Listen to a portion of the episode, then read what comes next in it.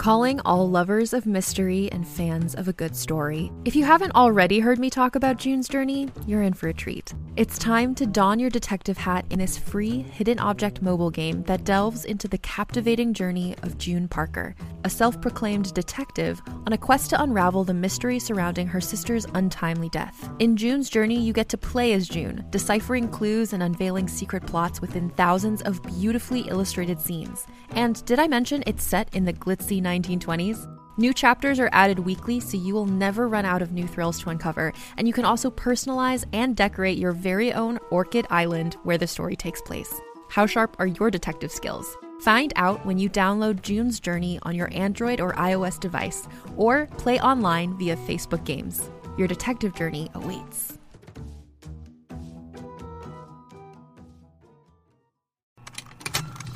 Contained herein are the heresies of Radolf Burntwine, erstwhile monk turned traveling medical investigator.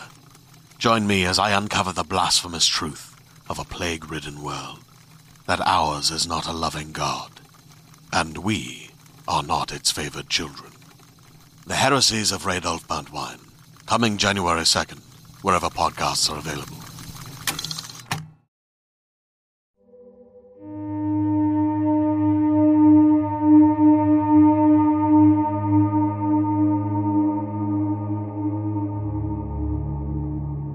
Drawbridge Delusion.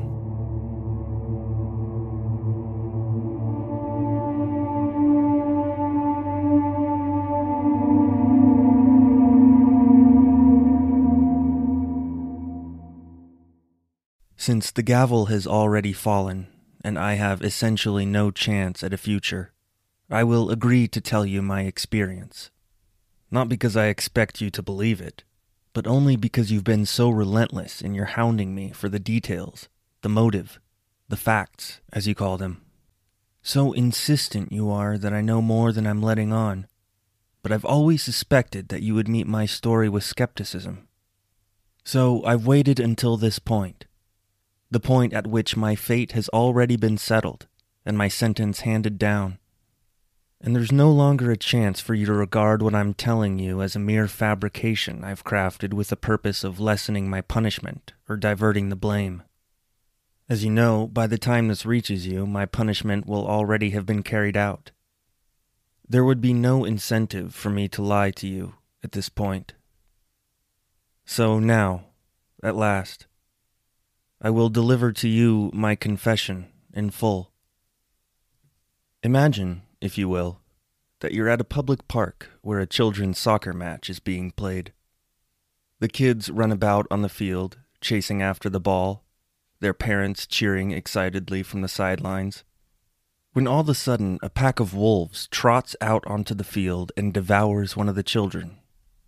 The act itself is shocking beyond description, but you find yourself even more disturbed by the fact that nobody else seems to notice.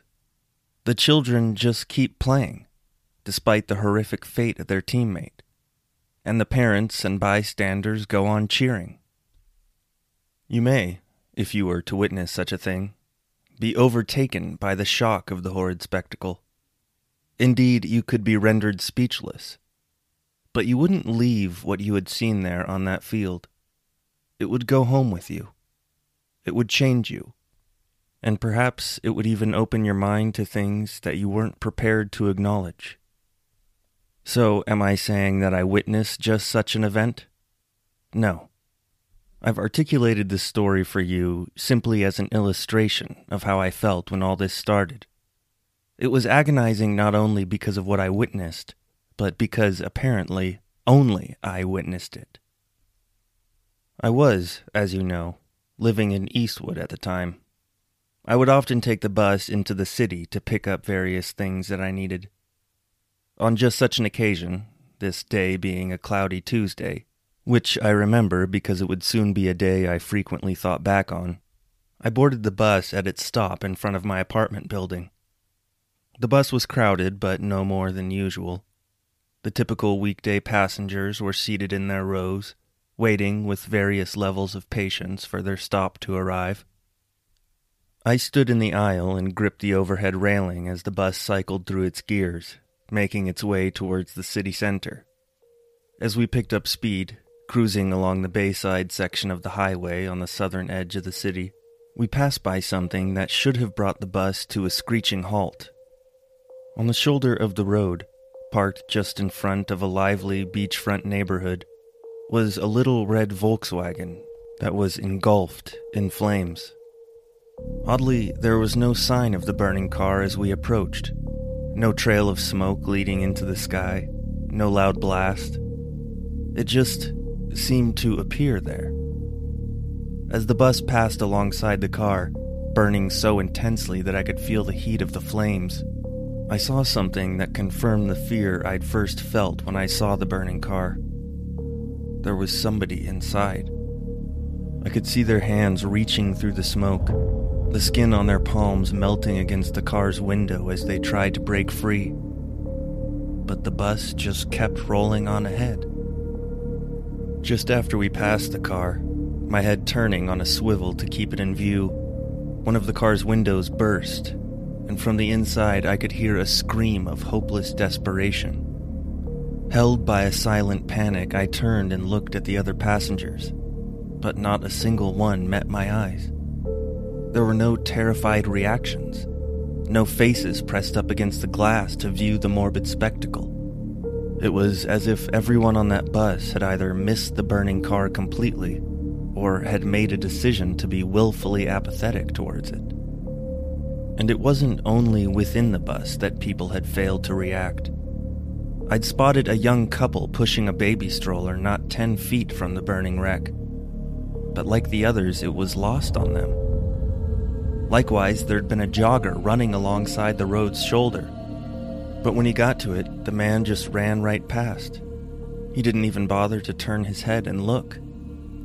Nobody had called 911. I hadn't even seen anyone take out their phone so they could film the car as it burned. As I'm sure you're thinking at this point, the level minded individual that you are, there seems to be a relatively benign but still serious explanation for what I saw. Considering the fact that nobody saw the car but me, it wouldn't be a jump to suggest that I had in fact been hallucinating. The reason nobody else had seen anything was because there was nothing there, you might be saying. But it's here that I must remind you of the wolves on the soccer field. Rationality would only take me so far. I hadn't merely seen the Volkswagen burning. I'd felt the raw heat of the flames. I'd heard the blood curdling scream of the car's occupant. It had been such an intense sensory experience that it defied the concept of a simple mind trick. It changed me, seeing that car burn, knowing someone was trapped inside. I felt like I took their pain home with me. Though I'd failed to react, failed to save that person from their suffering, I didn't forget them. I didn't write the episode off. On the contrary, it was all I could think about. A question was beginning to take shape in my mind. What if the world I saw and experienced wasn't the place I thought it was? Though I didn't have any scientific resources at my disposal to either confirm or refute this hypothesis. So the only means by which I could get an answer to this existential quandary was through the incessant observation of the world around me. Reality was no longer a place that could be taken at face value, I felt. If I looked very closely, Eventually, something else would be revealed to me. I would again catch a glimpse of something that was for some reason obscured. The means by which people were being kept from seeing reality as it truly was, and furthermore, the reason I was the exception to this disturbing new development, were not things I would have cared to speculate on. I was interested only in what I could prove. Now, I know you think you have me pegged as someone who obscures the truth, someone who would rather keep the facts hidden. But like you, the truth is the only thing that has mattered to me since all this started. The only difference between us is that I know what happens when one finds that truth. I know how it changes you. For me, the change was almost immediate. By the time I got home from my little bus trip, I was already seeing the world through a new set of eyes. I scarcely left my apartment in the days that followed, opting instead to be a silent observer, a defiant pair of eyes looking out at a sea of windows, trying to find something objective. I took it upon myself to study my neighbor's routines, hoping that by witnessing some discrepancy it would lead me to a greater understanding of this strange new reality I faced. I understand that such behavior is unbecoming and, well, paranoid. But if I didn't look, if I didn't watch the world very closely, I knew that I would never see what was really there. And what exactly did I expect to see? Well, truthfully, I didn't know. The driving force behind my inquiry was the simple notion that there were people and things that were being hidden from the world. If only I could see the burning car, perhaps there were other things that only I could see. I looked out my third floor window, gazing at the houses across the street. Beyond them, a public park stretched out towards the harbor. I looked at the whirling mass of clouds that stood above the ocean and as I did, I noticed my own reflection in the window. For a moment, it was a face that looked unfamiliar even to me. But then my eyes were drawn back down to the street below. I saw something that made me feel immediately uneasy, but the feeling arose from a place beyond conscious thought. For there was nothing violent or grotesque unfolding on the street below. All I could see was an elderly woman emerging from the front door of her house and pushing away in her wheelchair.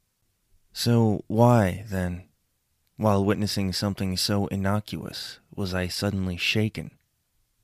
Why did my skin crawl at the sight of this harmless old woman leaving her house?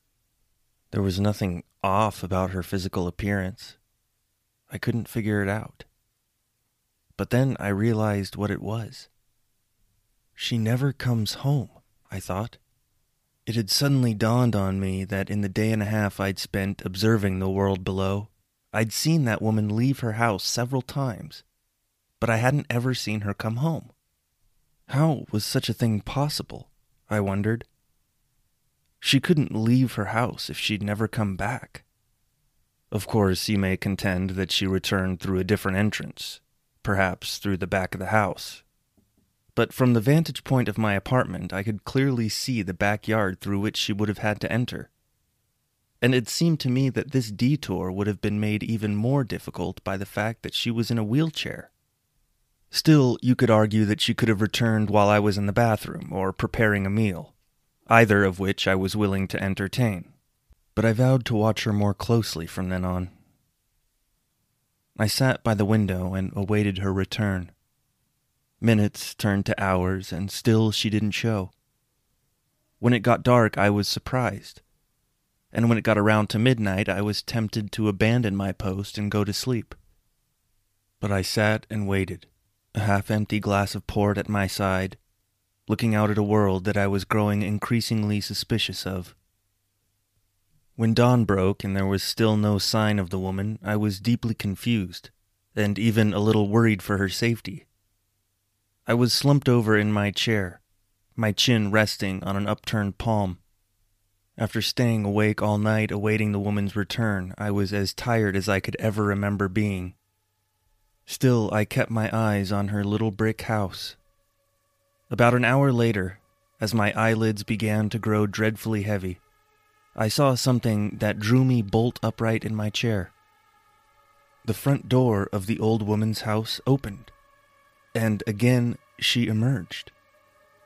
She was wearing a nearly identical outfit to the one she'd been wearing the previous day a burnt orange sweater and brown pants. I was inclined to follow her, to see where she went, how it was possible that she could reappear from a house she had never returned to. But I was far too tired to move, and so instead I slept. But before I went to bed, I set up an old digital camcorder I had laying around to film the woman's house. I wanted conclusive video evidence of her impossible routine. Over the next three days, I continued filming my across the street neighbor. The only times I stopped were to change the memory card or the battery on the camera. In the 36 hours of footage I collected, I documented this woman, or women, leaving her house on three separate occasions. Not at one point in the video can the woman be seen returning to her house. Was it possible that there was a seemingly endless supply of identical looking retirement age women in that house? Was that house, in fact, some kind of factory that made elderly women at a rate of one old woman per day? Or was something else going on? Although the footage was perplexing and seemed to invite speculation, I tried to stay focused on what I knew. What I knew was that every morning, between 9 and 11 a.m., a woman exited that house in a wheelchair and rolled east before turning towards the harbor, at which time I would lose sight of her. You are, no doubt, writhing at my admissions here. Certainly, what I'm describing is consistent with some kind of neurosis. You'd probably label my actions obsessive even if I did uncover something beyond explanation. But none of my concern was being spent on personal well being or neighborhood ethics. I needed to know what was going on inside that house. I didn't know if finding out where this woman came from would give me all the answers I was looking for, but it seemed like a vital piece of the puzzle. And all of it, even then, seemed connected to me. I didn't know what the person in the burning car could have to do with the reappearing woman in the wheelchair, but I suspected that something connected them. It wasn't so much that I thought one had caused the other. More, I felt that they were both just symptoms of the same mechanism, the same great truth that was being hidden from the world. The following morning, I rose early and dressed. After a light breakfast and a period of deep thought, I descended the stairs and, as nonchalantly as possible, walked across the street towards the woman's house. I loitered for a bit on the sidewalk making sure nobody had taken note of me, before moving swiftly for the bushes at the side of the house. The garden itself was a bit overgrown, but not entirely unkempt. The house, constructed of red brick with white trim around all the windows, looked to be in fairly decent condition. But when I lifted my head from the cover of the hedge to peer inside one of the windows, I was astonished to find that the house was entirely empty. The floors had been stripped of their tile. The walls were barren. I sidestepped to another window and saw more of the same. There was no furniture, no mail, no food, no piles of laundry. It looked as if it hadn't been occupied in ages. I wondered suddenly if I had gone to the wrong house. But just as I did, to my utter astonishment, the front door swung open a slight, elderly woman in a wheelchair appeared, and, after shutting the door behind her, pushed herself down the path to the sidewalk. It was an uncanny thing to see from my vantage point, having full view of the house's interior, as well as the front door from which she'd appeared. It was like seeing something come from nothing. There had been no movement, no sound coming from inside. She had simply emerged from that doorway as if it were a portal through which she'd entered our world. I was tempted to stay there and ponder the impossibility, but I decided instead to follow the woman, for fear that she would slip behind a corner and disappear from reality. To keep a low cover, I stayed almost half a block behind her. It was something of a struggle for me to walk slow enough to stay at that distance, Every few minutes, I would catch myself walking at a normal pace and rapidly catching up to the woman, and I'd have to stop and pretend to tie my shoe or check my watch so as to maintain a safe distance. When she got to the corner of Fifth and Maple, the woman predictably turned left. There were hardly any pedestrians in the area, but I still made it a point to keep a low cover. When I turned the corner and looked down Fifth Street, I could see all the way to the water. It was a clear day, but windy, and the surf was invariably choppy. A few dozen boats were docked in the harbor, and I could see their masts swaying like little metronomes. Because Fifth Street tends downhill as it leads to the harbor, The woman was picking up speed now. She rolled steadily down the sidewalk along the final block of houses, after which, as you know, stands the park. Although I will admit I've always thought the word park to be a generous title for this particular plot of land. It's hardly more than an acre of grass dotted with a few dozen oak trees. But I won't deny that I was partial to the views it offered of the harbor. And on days, perhaps ones less windy than this, I myself might have gone down to that park just to sit and look out at the ocean. But on this day I would afford myself no such leisure. I followed the woman as she veered off the sidewalk and wheeled her way through the grass.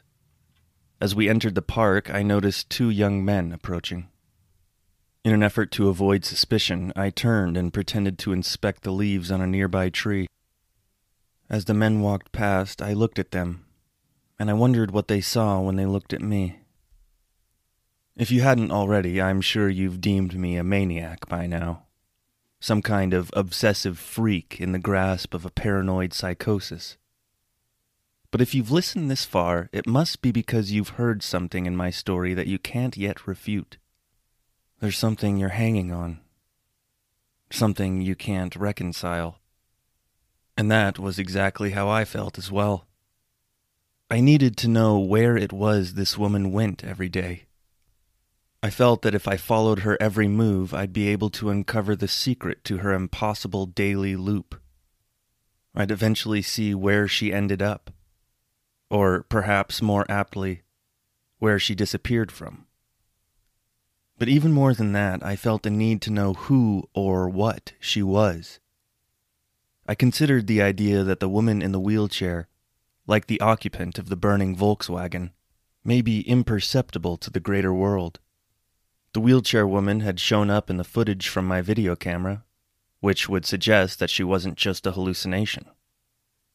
But how could she show up in the footage if she wasn't visible to the naked eye?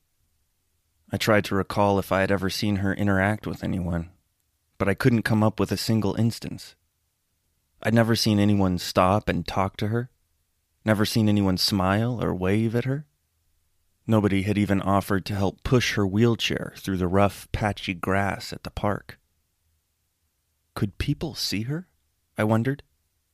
Was she real to them? or only to me? And if the latter were true, what would explain her odd behavior?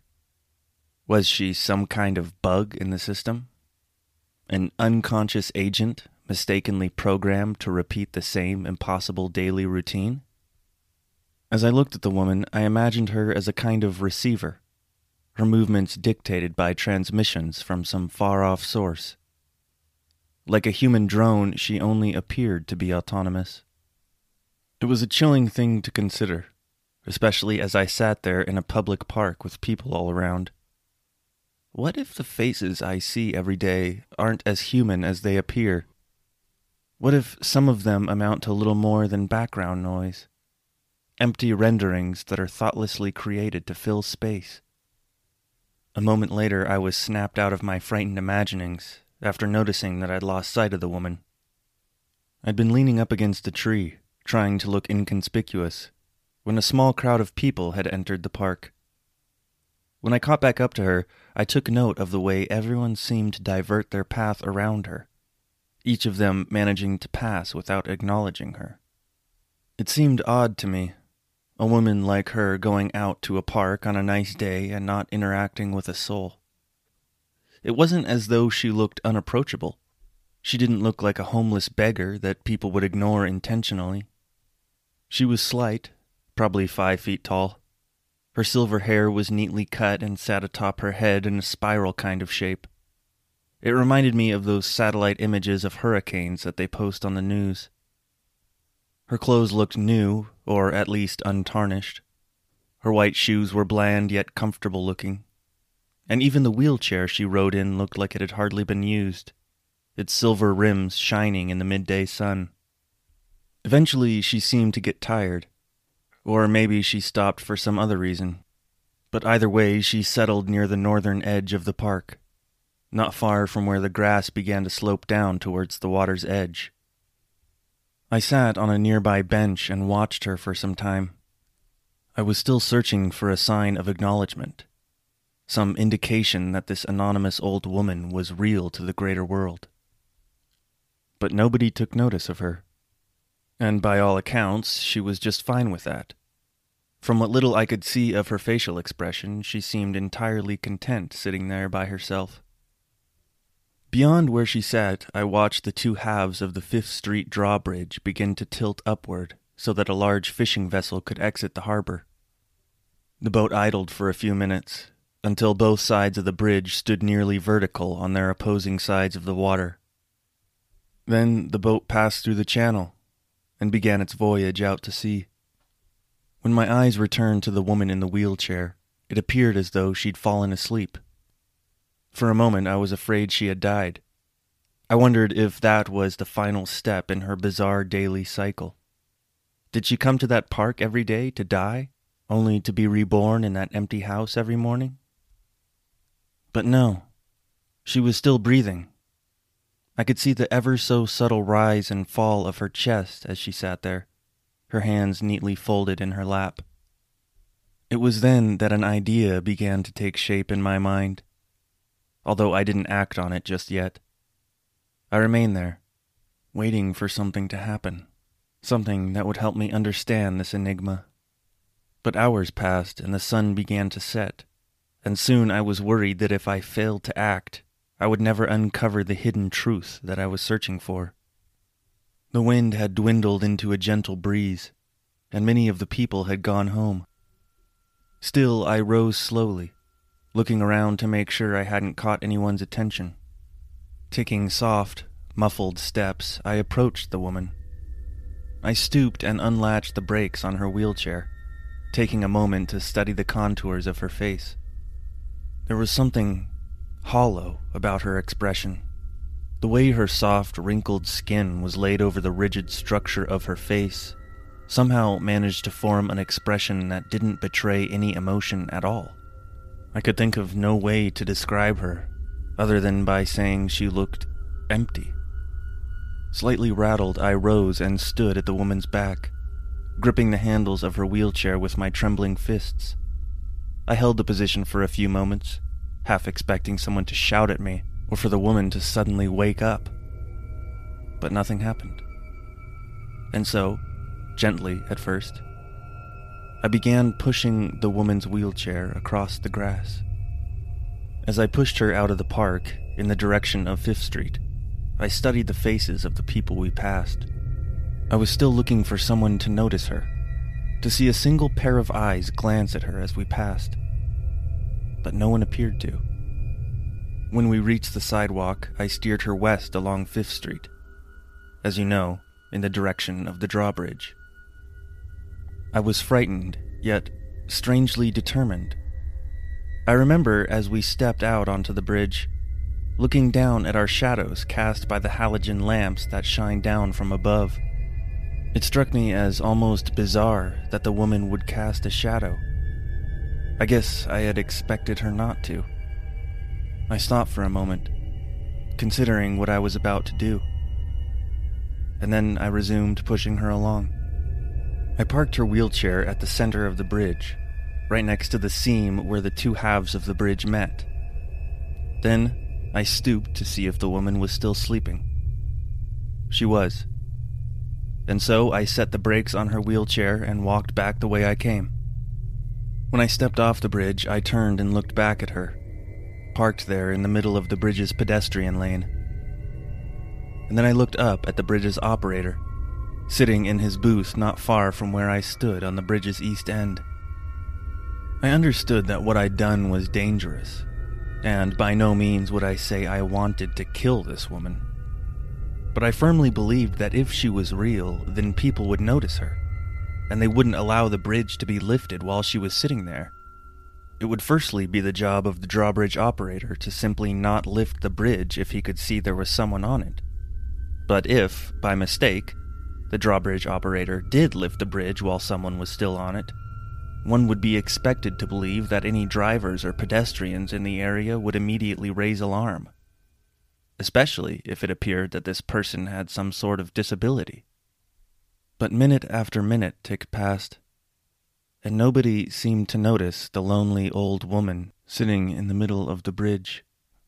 Then, finally, my moment of truth arrived. I could see a pair of lights floating towards us from the dark mass of the ocean, and I knew that a boat was coming in to dock. Little by little, the cars and pedestrians made their way off the bridge, and soon the Fifth Street Bridge was left with a lone occupant. I may seem to you like a callous individual, but I'll admit that I was shocked when I saw the bridge's warning lights begin to flash and the large no crossing signs being lowered in front of the road. Anxiously, I looked around, searching for a panicked face, for some bystander to point and scream, Stop! There's somebody on the bridge! But everything at the edge of the Fifth Street Bridge was business as usual. I heard a loud hydraulic clap and felt a subtle quaking beneath my feet as the bridge's weight began to be displaced. As the two opposing segments of the bridge slowly began to lift, I watched from where I was standing among a small group of pedestrians. They appeared, strikingly, to be bored. They sounded like they were complaining about the service at a restaurant they'd recently visited. I needed to hear them speak no more than a few lazily articulated sentences to know that they couldn't see the person before them, no more than 200 feet away and in a well lit area who was clearly in danger. As she rose into the sky, the woman looked like she was teetering on the edge of a great concrete monolith, ascending through the heavens while an absent god decided her fate. What have I done? I wondered suddenly. And, full of terror and regret, I looked up at the drawbridge operator, wanting, praying even, for him to suddenly notice her but he just stared ahead at the bridge, as if it was empty. Of course, you must be saying that I myself should have been yelling out in protest. I myself should have been raising alarm. But to this, I can't provide an adequate response. Was it cowardice that kept me silent? Or perhaps you may suggest that I simply wanted to see my plan through to its end. But whatever the reason, standing there had rendered me mute. I was gripped by the same silence that had held me when I saw the person in the burning Volkswagen. As the bridge's angle neared 45 degrees, she teetered slightly, and for a moment I thought she would come tumbling down. But her chair just seemed to pivot and turn sideways before hooking around a streetlight that extended from the bridge's sidewalk. With the metal shaft of the streetlight supporting her, however precariously, she continued to rise up through the night air. Through all of this, it became difficult for me to tell if she was still asleep, or if at some point she'd been jolted awake. Though if she was awake, she didn't appear to be moving. She wasn't waving her arms around or screaming. She was just sort of hunched there, sitting almost horizontally in her wheelchair, lodged between the streetlight and the guardrail and soon the bridge was nearing its apex, the angle of the pavement nearly vertical. And for a split second, I thought my little exercise would just be a farce, that she would remain wedged against the streetlight until the bridge descended all the way back down, and I could safely wheel her away. But we both know it didn't happen that way. I didn't stay to watch her hit the ground. The second she came dislodged, and I saw that she was falling towards the crowd of unwitting spectators, I turned and began to walk away. I walked about six paces before I both heard and felt the mass of her body, her apparently very real body, hit the ground. And then, of course, the screaming began. The same crowd of onlookers who had stood by in silence as this woman was lifted to dizzying heights before their eyes, now cried out in anguish. Had she become real only at the moment of her death? I wondered. Feeling like I might vomit, I turned and walked home. I didn't necessarily think I would outrun justice entirely, But I'll admit I was surprised at how fast your men turned the footage from the bridge's security cameras into a search warrant for my apartment. It's a bit odd, though, isn't it? I mean, your department caught me by assessing the drawbridge security cameras, so you obviously know how to critically assess recorded footage. Tell me, then, what is your assessment of the footage you found in my apartment?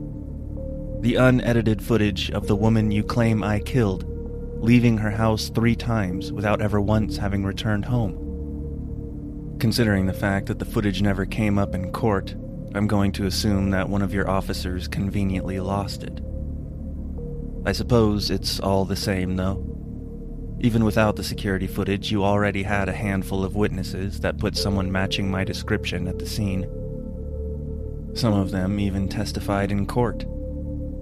It's funny, though, that none of them could recall having seen me push her wheelchair out onto the bridge. In fact, not a single one claimed to have seen the woman until she came crashing down to the pavement. Not even the drawbridge operator, who stands to lose his job, if not worse, for the part he played in the incident. Even if he is arrested, though, I doubt it'll even make the headlines because as far as the public is concerned, they've already caught their culprit. And do I object to this assertion? That I should be held accountable for this woman's death? No. I accept my punishment. I'll go quietly, as they say. But I'll insist on leaving you with one final question. Have you managed to identify her yet? Have you found any clues in her empty house that have led you to her name?